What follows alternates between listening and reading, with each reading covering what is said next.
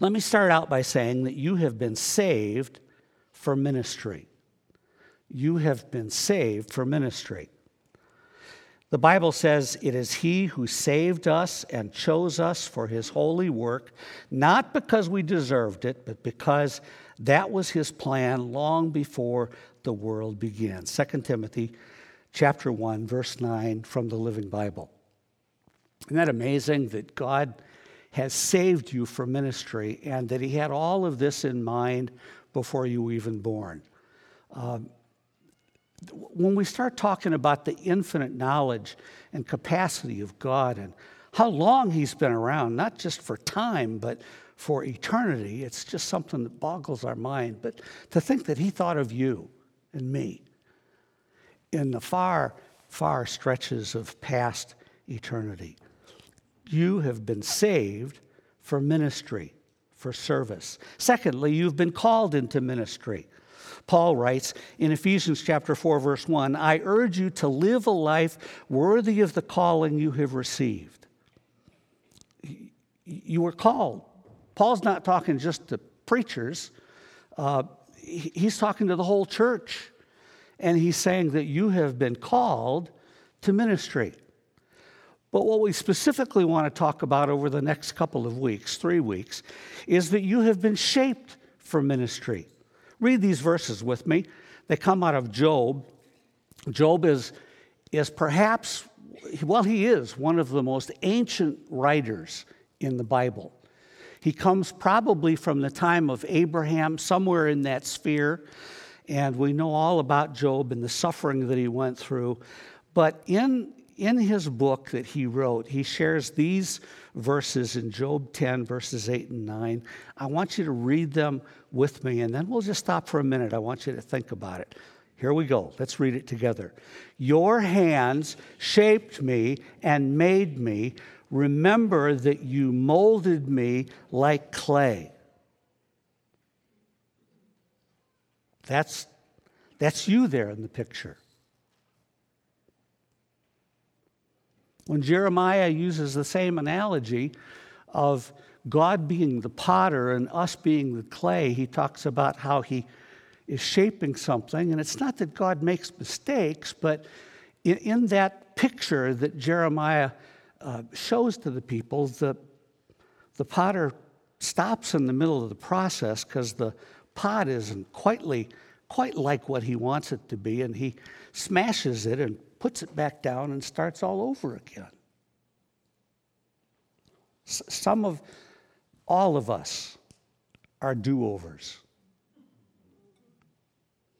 We're all do overs. And God doesn't waste or hurt. Some of the biggest things that have shaped me in ministry is the hurts. Can I tell you about a real big one? I was in a church 25 years ago where, in a congregational meeting, somebody got up and started to attack me. And basically, they said, This church used to have a hot pulpit, but basically, buddy, you don't know how to preach. And he went on and on and on. And I just, I wish, to, I, I wish there was a trap door in the floor that I could have gotten out of there. But there wasn't. And, and I went home the most, I can't even describe to you how I felt inside. You know what happened? Just a couple weeks later, I got a letter from the secretary of the Christian and Missionary Alliance asking me asking me, who can't preach worth a lick, to be the speaker, get this, at the communion and healing service at our general council in Denver, Colorado, to an audience of two, 3,000 people. I stood, I opened that letter and I read it and I, I cried and I laughed at the same time. Have you ever done that? It's just like, whoa, what's that all about? In the weeks that followed, I was preparing my sermon to preach at council, and one night, and, and this seemed to just happen several nights in a row as I was preparing my sermon on healing, you know, boy, I needed a big dose of that. Um, I was preparing my sermon, and my mind flashed back to an incident that had taken place when I was in college at St. Paul Bible College years before. I had a professor by the name of Dr. John F. Gates. Uh, John had been a victim of cerebral palsy or something like it from the day he was born. He had to have his wife or anybody who could help him do everything for him. He couldn't dress himself, he couldn't eat by himself, he couldn't do the essentials of life by himself. And quite often, my friend Bob Biggs and I used to go across the street from St. Paul Bible College to where his house was, and we would pick him up and we would bring him over to the college. His office was right across the street from his house.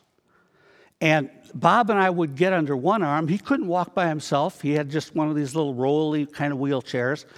And so Bob would be under one arm, and I'd be under the other arm of Doc Gates. He couldn't have weighed much more than about 110 pounds, if that. And, and we would go down his sidewalk, turn on the public sidewalk across the street, and about halfway down his sidewalk, he would say, Let's run. and so Bob and I would hoist him up. We'd get his feet off the ground about that far. And old Doc's legs would just go flinging like this. It was just, it was just wild. He would, he would just laugh for joy. And uh, we, we would, uh, we would get to the other side and get to the school building and put him in his chair. And so my mind flashed back to that. I was preparing this sermon for, for council. And I happened to be going to the passage in, in uh, the King, book of Kings where Elijah had just performed that great miracle and called fire down upon the altar and the prophets of Baal weren't able to do anything, and it was a great victory. But then it started to rain, and Elijah needed to get back home. And the Bible says that Elijah ran down the hill back home several miles, and Ahab, the king, had to go down in his chariot. And the Bible says that the chariot raced down the hill, and Elijah race down the hill, but there were, I think, angels that came and carried him down the hill. And he beat Ahab in his chariot, he beat him down the hill. And as I was preparing that message and thought about that, I thought about the times in your life and my life when you and I don't have the strength to even walk, much less run. And a couple angels come and get under our arms, and we flail our legs, but he takes us down the hill and he carries us to our destination. Write this down God never wastes a hurt. God never wastes a hurt. He never wastes anything. They're all a part of who you are. And all, all, all, they're part of who God has shaped you to be so that you can have a ministry to others. Well, over the next couple weeks, we're going to be looking at five ingredients, and there are more than this, but these seem to be very special ingredients that are a part of determining your ministry shape. The first, represented by the letter S, is your spiritual gift or gifts. The second, let's go to the slide, the second is your heart. The third is your abilities or your talents. The fourth is your personality. And the fifth is your experiences. And I want to briefly this morning do an overview of those five ingredients of your ministry or servant shape so that you can kind of begin to get a handle of it. Next week, we'll look more specifically at spiritual gifts. But today, just overview like, let's look at spiritual gifts first. Each man, the Bible says, each woman has his own gift from God. One has this gift, another has that. In your notes, I believe you have the definition of a spiritual gift. It's this a spiritual gift is the special ability given by the Holy Spirit to every believer at the time of their conversion to be used to minister to others and therefore build up the body of Christ. So, a spiritual gift is a gift that God gives you. Do we have a slide for this, guys? Is it the next one? There you go. Um, God gives you a gift or maybe a mixture of gifts that you can use in your life. He gives it to you at your conversion, and you use that gift to minister to others around you who need to know Christ or who already know Christ, and you build up their lives. It's given by Him, and you use it in your ministry to others to help them. Just look at those gifts. There's about 20 of them that are listed there. Some say there are more. I don't think that this is a exhaustive list. I think they're quite likely many more gifts than this. But hospitality, leadership, prophecy, faith, wisdom, service, healing, miracles, tongues, interpretation of tongues, administration. These are all gifts that are mentioned in the Bible. And the three main passages where these gifts occur are in 1 Corinthians chapter 12, Romans chapter 12, and Ephesians chapter 4.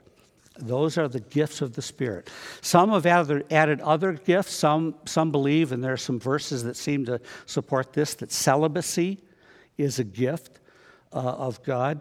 Some have said that martyrdom is a spiritual gift. Um, I'm not sure about that. If it is, it's one that we only use once. Um,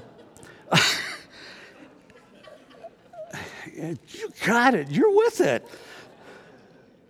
Just a couple more things I want to say about spiritual gifts. We'll talk more about this next Sunday. But for now, just a couple observations. Discovering your spiritual gifts helps you, helps us to determine God's will for our lives. Let me help you fill in the blanks, and then I want to give you a little visual that I think will help you understand this. We will know how God has fitted us to serve. We will be more focused in our service, and we will be more fruitful and fulfilled. I have uh, up here with me two tools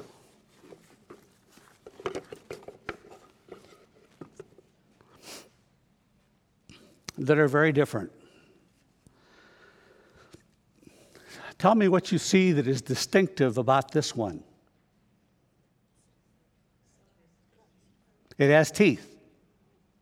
What else? It has a handle. Uh, just looking at it would lend you, would cause you to believe that you're supposed to do something with this other than just with the wooden thing. That's where your hand is supposed to be. And you're probably supposed to cut something because those teeth are very sharp. This is a hammer. Describe it to me. Handle, claw. What do you do with this? Pound. This happens to be a framing hammer, so it's really, it's really heavy. And the claw is used to pry up nails. This is used to cut wood. What if I decide that uh, I would like to do some hammering with this tool instead of with this tool? Not going to work. What if I decided that I wanted to cut something and I didn't have this, but I had this? It's probably something you tried to do when you were a kid. If you didn't have the other things, you know, you'd get a board and you'd probably whack at it with a sharp point here. The point being that these things have a different design, so they're meant to do different things. I think you have it in your notes. But the key to understanding this and the key to understanding your spiritual gift is that form determines function. Form determines function. You know by looking at this that it's meant to bang on something. You know by looking on this that it's meant to cut something. There are also hammers that are much, much smaller than this. And, and they're meant for doing more delicate jobs. Don't use a framing hammer when you're just trying to put in a little tack.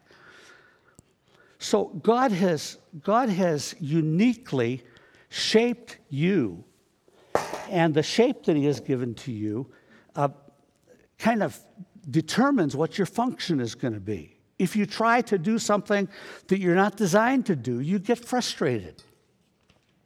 If you try to do something that maybe, maybe you have the gift of teaching, but you're really only able to teach little kids. Adults scare you to death. Or maybe you're only able to teach adults and little kids scare you to death. God's uniquely shaped you so that you can have a ministry and you can have results and you can be effective when you understand the gifts that God has given to you. Let me put it this way you wouldn't think of using a hammer to cut wood. Likewise, a person's spiritual gifts will indicate how he will best minister. Form determines function. The other thing I want to say about spiritual gifts before we move on to heart is that spiritual gifts are only a part of the picture.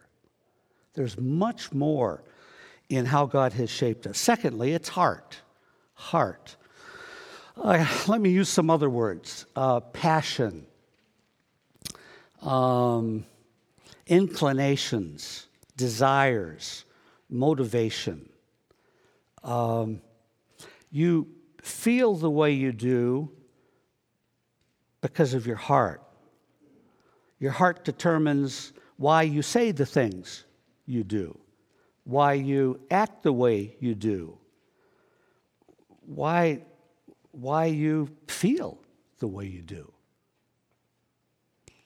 You and I each have a, a unique uh, physiological heart. Um, I'm told that all of our hearts, while they have things in common, all of our hearts beat just a little bit different than everybody else. There's something distinctive about our physiological heart, but there's also something very distinctive about our emotional heart. We, we have passion with our emotional heart. If I were to use uh, these names, let me give you the name, and then you tell me what you think that person's passion is or was. Billy Graham, Mother Teresa, caring for the poor. How would you describe it in, in spiritual gifts? You'd probably describe it in mercy. What about uh, Dr. Martin Luther King Jr.? Racial justice. Exactly. Um, you, you don't have to you don't have to scratch your head and think real hard to, uh, to figure out what, what Eric, where, where are you, Eric? What Eric's passions are. Music.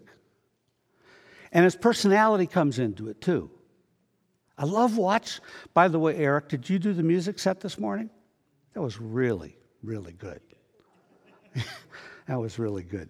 Um, you, don't, you don't have to try to figure out what makes him tick. Uh, I mean, he's obviously a gifted musician, loves doing it.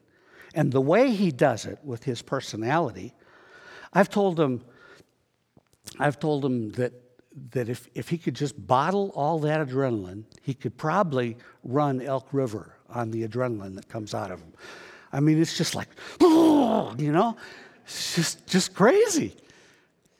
But that's who he is. That's his personality, that's his giftedness. Music is part of his giftedness. And uh, all of these things kind of blend together to make us who we are. Mary Ellen and I have talked about passion or about heart, and she's told me in times past that she just is not a real passionate person. And it really hasn't been until just I started to go through this series and think about it. I said, honey, every time, every time you meet an international, every time you meet somebody who's a different ethnicity, the light bulb just goes on. I mean, we can be in Walmart or Costco or any place where there are people of color. We both grew up in very, very white. I grew up in a real white suburb of Chicago. Mary Ellen grew up on the farm around Isanti, little town called Oxlip. Both of us love different ethnicities, but she just goes nuts. I mean, she's, she's known Spanish for a long time, and so she, if she sees a Hispanic, I might, as, I might as well go down the aisle and another aisle and wander around and get five snacks in, uh, in Costco before, before she's done yakking at him in Spanish and just, just loves it. She loves working at the, at the, at the prison, doing, uh, doing pilot outreach, because she's just, she's just drawn to these Hispanic ladies. Heart. You've all got heart. You've all got some kind of passion. Delight yourself in the Lord, and He will give you the desires of your heart. The key is delighting in the Lord. Starting with Him, not starting with, oh, what's my spiritual gift or what's my path. Delight yourself in the Lord, and He will reveal all that stuff to you your heart. Thirdly, abilities. Anybody here that does not have any ability? You all have abilities. I want you to look at this passage with me that comes out of Exodus chapter 30. Can we have it on the screen, guys? Um, just think about this as I read it. Then Moses said to the Israelites, See, the Lord has chosen Bezaleel, son of Uri, Uri, the son of Ur, the tribe of Judah, and he's filled him with the Spirit of God, with wisdom, with understanding, with knowledge, and with all kinds of skills to make artistic designs for work in gold, silver, and bronze, to cut and set stones, to work in wood, and to engage in all kinds of artistic crafts. He has given him he has given both him and Aholiab, son of Ahisamach of the tribe of Dan, the ability to teach others. He has filled them with skill to do all kinds of work as engravers, designers, embroiderers in blue, purple, and next slide.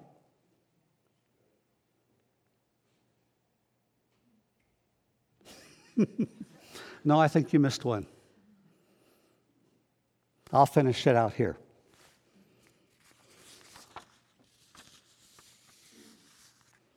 And weavers, all of them skilled workers and designers. God gave these guys special skills in the construction of all that was a part of the Old Testament temple, tabernacle. Just unreal. In the Psalms, when people are worshiping, you read of singers, all kinds of instrumentalists, and dancers. Noah, thank God, was a shipbuilder. Luke was a physician who traveled itinerantly with Paul on all of his missionary journeys. Paul was a tent maker. Some of our abilities are inborn and inherited. I told the folks that were here last week, just as sort of a teaser for today, that when I started playing the trumpet back when I was in third grade, long story, but I learned that I had uh, what's called relative perfect pitch. I can have somebody play a note on a trumpet, and I can tell you if I have my back to them what note it is.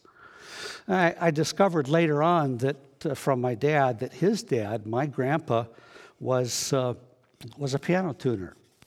And back then, when they tuned the piano, they didn't have electronic devices to, to be able to do what they needed to do. They, they had uh, a tuning fork like this.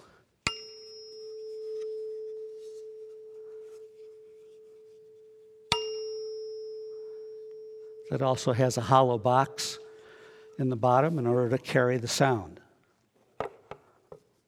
And that I had inherited something of what my grandfather on my dad's side had. We all have different abilities, and these things contribute to our ministry and can be used for God's glory and for the building up of the body of Christ. Some of these things may not seem spiritual just when we talk about them, but in fact, those talents, those abilities can be used by God in very special ways to minister to the body of Christ and to care for others. Fourthly, personality. Personality. The Bible says in 1 Corinthians chapter 2 verse 11, no one can really know what anyone is thinking or what he is really like except that person himself. Tim LaHaye has defined personality as the combination of inborn traits that some subconsciously affect a person's behavior. Let's look at some biblical characters. Look at their personalities. There was Paul. Paul in the letter to Galatians reflects on his life before he was a Christian, and this is how he describes himself. He says, For you have heard of my past. I persecuted the church with fanatical zeal and did my best to destroy it. I was ahead of most of my contemporaries in the Jewish religion and had a boundless enthusiasm. Now, when Paul got, got saved, did God give him a different personality? No, God just redirected the personality that Paul already had. He was already a type A, driven kind of person, and when he made his mind up to get a job done, it got done. Didn't matter where it took him or how many weeds he had to go through to get to the right place, he just got there. And so it is that God uses people of different personalities. Timothy is described to us as being one who is timid and who had a nervous stomach. Elijah was a melancholic. And James and John had nicknames. They were called the sons of thunder. Give you any idea what they were like? Probably like a couple of your kids, maybe sons of thunder. It's obvious that God didn't use a cookie cutter to shape people uniformly. We are all different. Your personality has to do with your preferred way of responding to the world around you. And we all look at the world around us differently. Guys, bring up the next slide, will you? Don't expect others to view life through your lenses.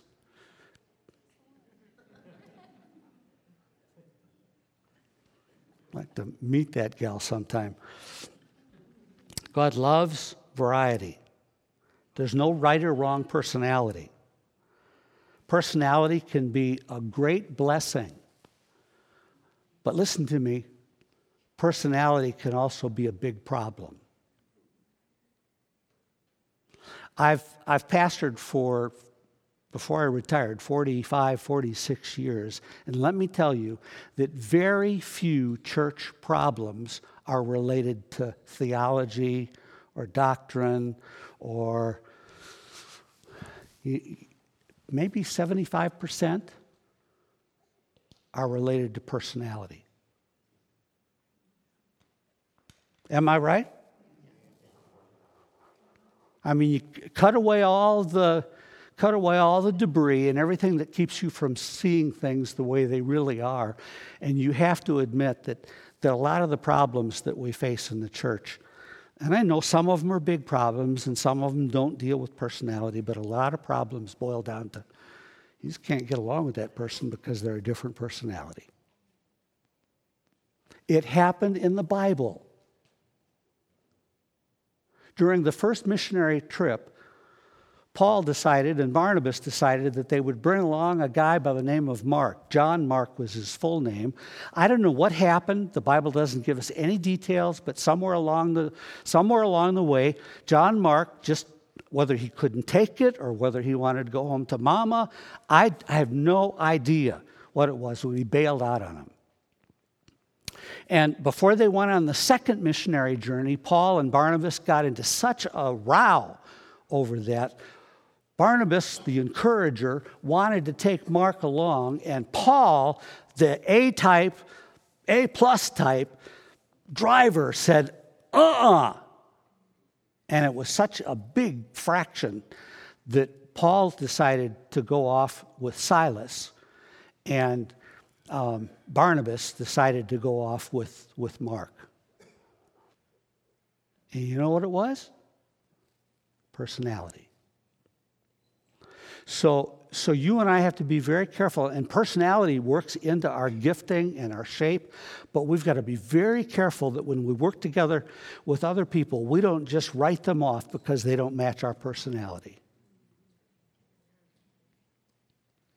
You, you have, you've got to learn, and man, this is hard sometimes. You've got to learn to appreciate the differences between the people in the body of Christ, because that's just the way it is. Do I hear an amen? amen? Okay. And lastly, experiences. I already told you about a couple of mine, but I'd like you to read these verses along with me. Let's read them together. First, it's uh, Romans 8:28 and second Philippians chapter 1 verse 12. Let's uh, read them together. And we know that in all things God works for the good of those who love him, who've been called according to his purpose. And the other one is from Philippians. Now I want you to know, brothers, that what has happened to me has really served to advance the gospel. Two things I want you to notice. We know this that in how many things? All things. God works for the good of those who love him. And I want you to notice in the second verse in Philippians, I want you to know, brothers, this is Paul writing, that what has happened to me, what's he talking about? Where did he write Philippians from? Jail. And the Bible tells us, if you read on from those verses, it tells us that because of the fact that Paul was able to spend time in prison because he preached the gospel, that he got to talk to the whole Roman guard about Jesus. And that the believers outside of prison uh, just, just got fired up in their boldness to share the gospel by seeing how strong Paul was and how he kept going in the midst of tremendous adversity. So, some of the most overlooked factors in um, determining our ministry uh, that God has called us to and our ministry shape is the experiences that we've had, the spiritual experiences, meaningful times of decision, uh, meaningful times with God, our painful experiences, our, our problems, our hurts, our trials, our school of hard knocks. Um, God never wastes a hurt. These are a part of our ministry shape. God has used Mary Ellen and me to minister in churches that were hurting. I'm not a big church developer. I've never been a big church.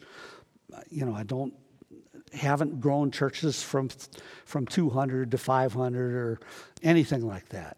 But God's took our first church, which was a difficult situation, and has seen to it that just about every church we've gone into has had something really hard, and, and to help them re, rethink things through and learn to forgive each other. And that's just, that's just who we are. God never wastes a hurt. Your educational experiences, your, your vocational experience. What kind of skills did you learn? That have become your abilities, and you can use those for God, and your, your ministry experiences, how you have ministered in other churches, in other settings.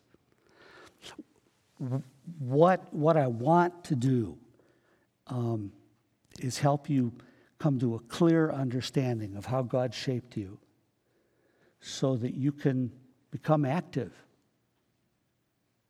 so that you can become part of the workforce.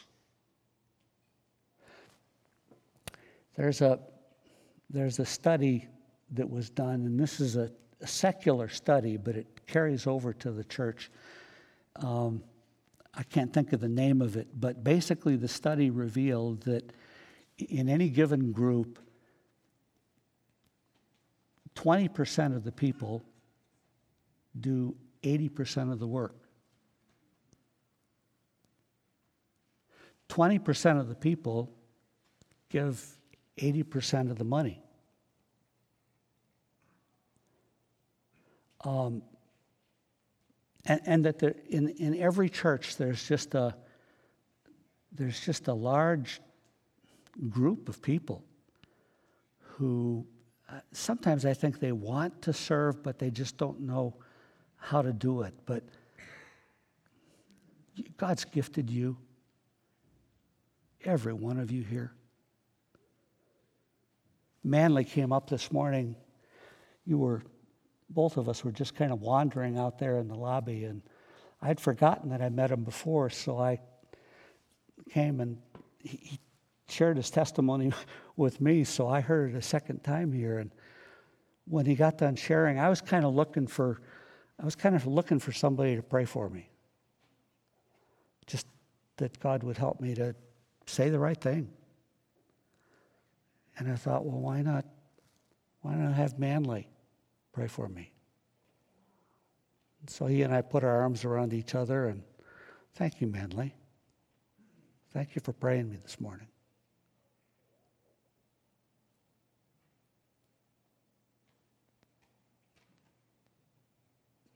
I'm done. But God's not done. Lord Jesus,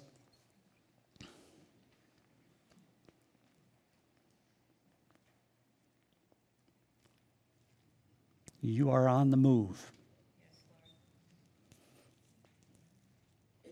And I believe that uh, there are many individuals in this room who really want to be on the move with you.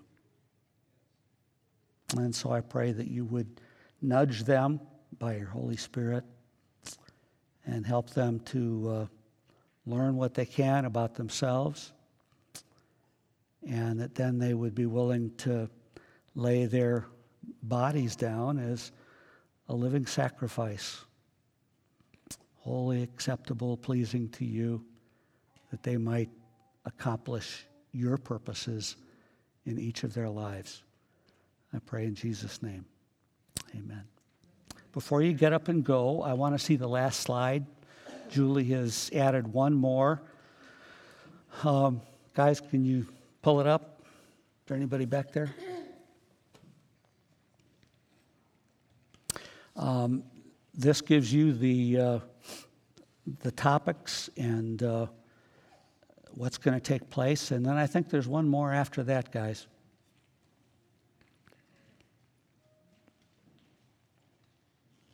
Not there?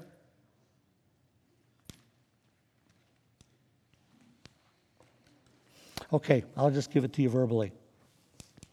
As you leave today, Mary Ellen is going to be at one door, I'll be at the other door. We have a sheet of paper for you to sign up. We need to know how many of you would really like to come and are planning to come to the uh, workshops next Sunday night and the following Sunday night. They'll start at 5:30. I will do my very best and we'll just cut it off. We'll go for 1 hour and 15 minutes. There will be refreshments. There will be games. It'll be a really fun, interactive time. And I would love to see uh, middle schoolers and high schoolers come along. Uh, you will enjoy being with other adults, I guarantee it. And uh, let's just plan on that for next the next two Sundays. The other thing is, I'm going to send out by email uh, this week a, uh, an address that you can go to on email and take a spiritual gifts inventory. And I would encourage all of you to do that and to bring back uh, the results of that inventory with you, uh, with you next Sunday when you come uh, for the morning and then for the evening as well. So, God bless you. Have a wonderful, wonderful day. And uh, if you need to come forward and have someone pray for you, uh, there will be prayer teams uh, up here after the service, and we'd encourage you to come and be a part of that. God bless you as you go.